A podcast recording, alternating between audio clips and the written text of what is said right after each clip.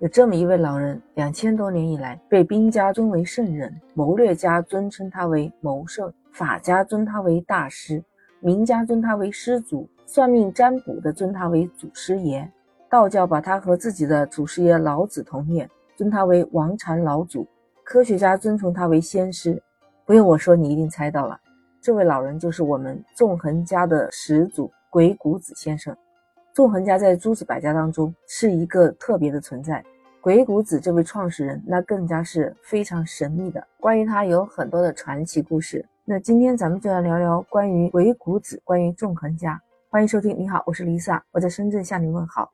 其实历史上关于鬼谷子的详细记载很少很少。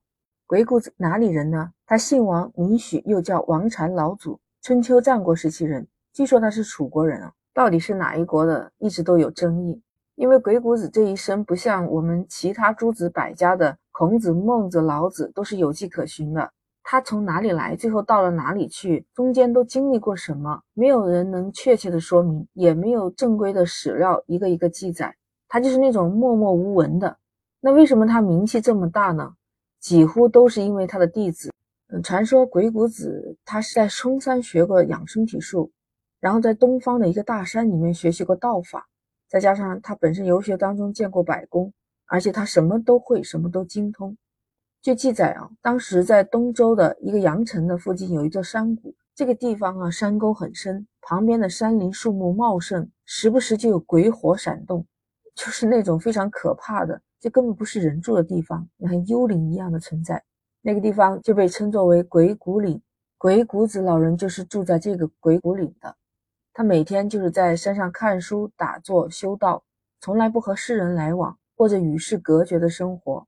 传说他是从来没有出过山，但也有传言说他这一生出过一次山，并且还做过了楚国的宰相，也开课教学生，最后才退隐到鬼谷山里面。有说这几千年来，鬼谷子在不同的人看来，他都有不同的身份。还有在民间的百姓口中，他是能推算卦的一种人。在道家思想文献的精华那本书叫做《道藏目录详注》，里面有一段很就提到了鬼谷先生，晋平公时期人，姓王名许，不知何许人也，就受道于老君。这个道就是道行的道，老君指的就是太上老君了。所以，反正给了我们对于他这个人寿命啊、生平啊，有那种让人不可捉摸的神秘色彩。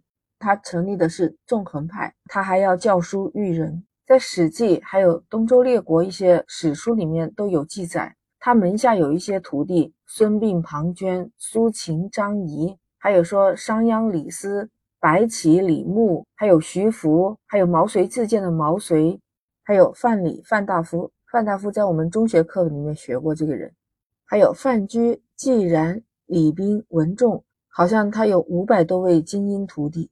因为你听到的这些名字都是在历史上都是有名的，都是我们后人能知道的响当当的人物了。他们出将入相，什么兵家、政治家的什么都有，能教出这样弟子来的人，那绝对不是一般的人物啊。在那个时候的战国时代，都知道诸侯并起，战乱纷飞，时势造英雄吧。每个人都建立起了自己不朽的功业。他的弟子孙膑那是战无不胜，没有败过。苏秦做六国的相府，张仪是两次做了秦国宰相，还有商鞅、李斯，这一个是变法，另外一个是帮助秦始皇统一了六国。但是因为鬼谷子行踪不定啊，有人就怀疑他是不是一个真实存在的人呢？其实据《史记》还有。《史记索引》里面也记录了一些关于他写的那部书《鬼谷子》，还有他作者的信息。所以说这本书《鬼谷子》的存在，那么鬼谷子本人也应该是存在的。只是因为年代比较久，鬼谷子那个时候又处在战乱时候，局势不明，春秋战国时期嘛，所以对于鬼谷子的信息，我们知道的也非常的少。那更别说能够保存下来的更少了。鬼谷子有他自己很多独特的理论。我们知道的，像随机应变、胜者为王，那他写的那本《鬼谷子》的书里面，就提到了像谋略、奇门、兵法、德行、政治，是很多方面的内容。你想，谋略当然是治国安邦啊，那奇门就是预测未来的一些重要的算法和方法，这两个部分就是他整个思路的一个核心存在。据说他招徒弟从来都不挑剔，而且每一个人是什么样子是因材施教的，学的东西也是不一样的。他确实有很多的思想，还有很多的才能。就刚才我提到这几个徒弟，你是不是跟我一样的提出疑问呢？他们根本就不是在一个朝代呀。确实，你想的没错，按照他徒弟的时代算下来，他至少得活了有三百多岁。那其实他本身真的是有一定的道行，他也是一位长寿老人。其实证明了我们古代人的聪明才智，还有一些创造力。像我们知道的，在纵横派的思想理论中，都写到了他的真实经历，也成了我们中国智慧最重要的组成部分。这些精华不仅仅对于我们国家的文化，包括政治和社会发展起到了一定作用。他写的那本《鬼谷子》的书，不光是我们中国在研究，那西方的很多史学家、文学家，他们也在花大量的精力去研究。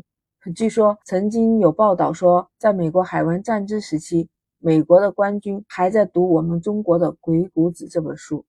所以，尽管我们觉得鬼谷子这个人可能是个谜，尽管很多事迹不详，但我们不得不承认，他确实培养了很多的奇才，是吧？鬼谷子一生纵横智慧，六大绝学成了千古流传，无人能及。不知道你对诸子百家纵横家的这位鼻祖有什么想法？欢迎在评论区留言。如果你喜欢，欢迎订阅收藏我的专辑，关注 Lisa。我们下期不见不散，拜拜。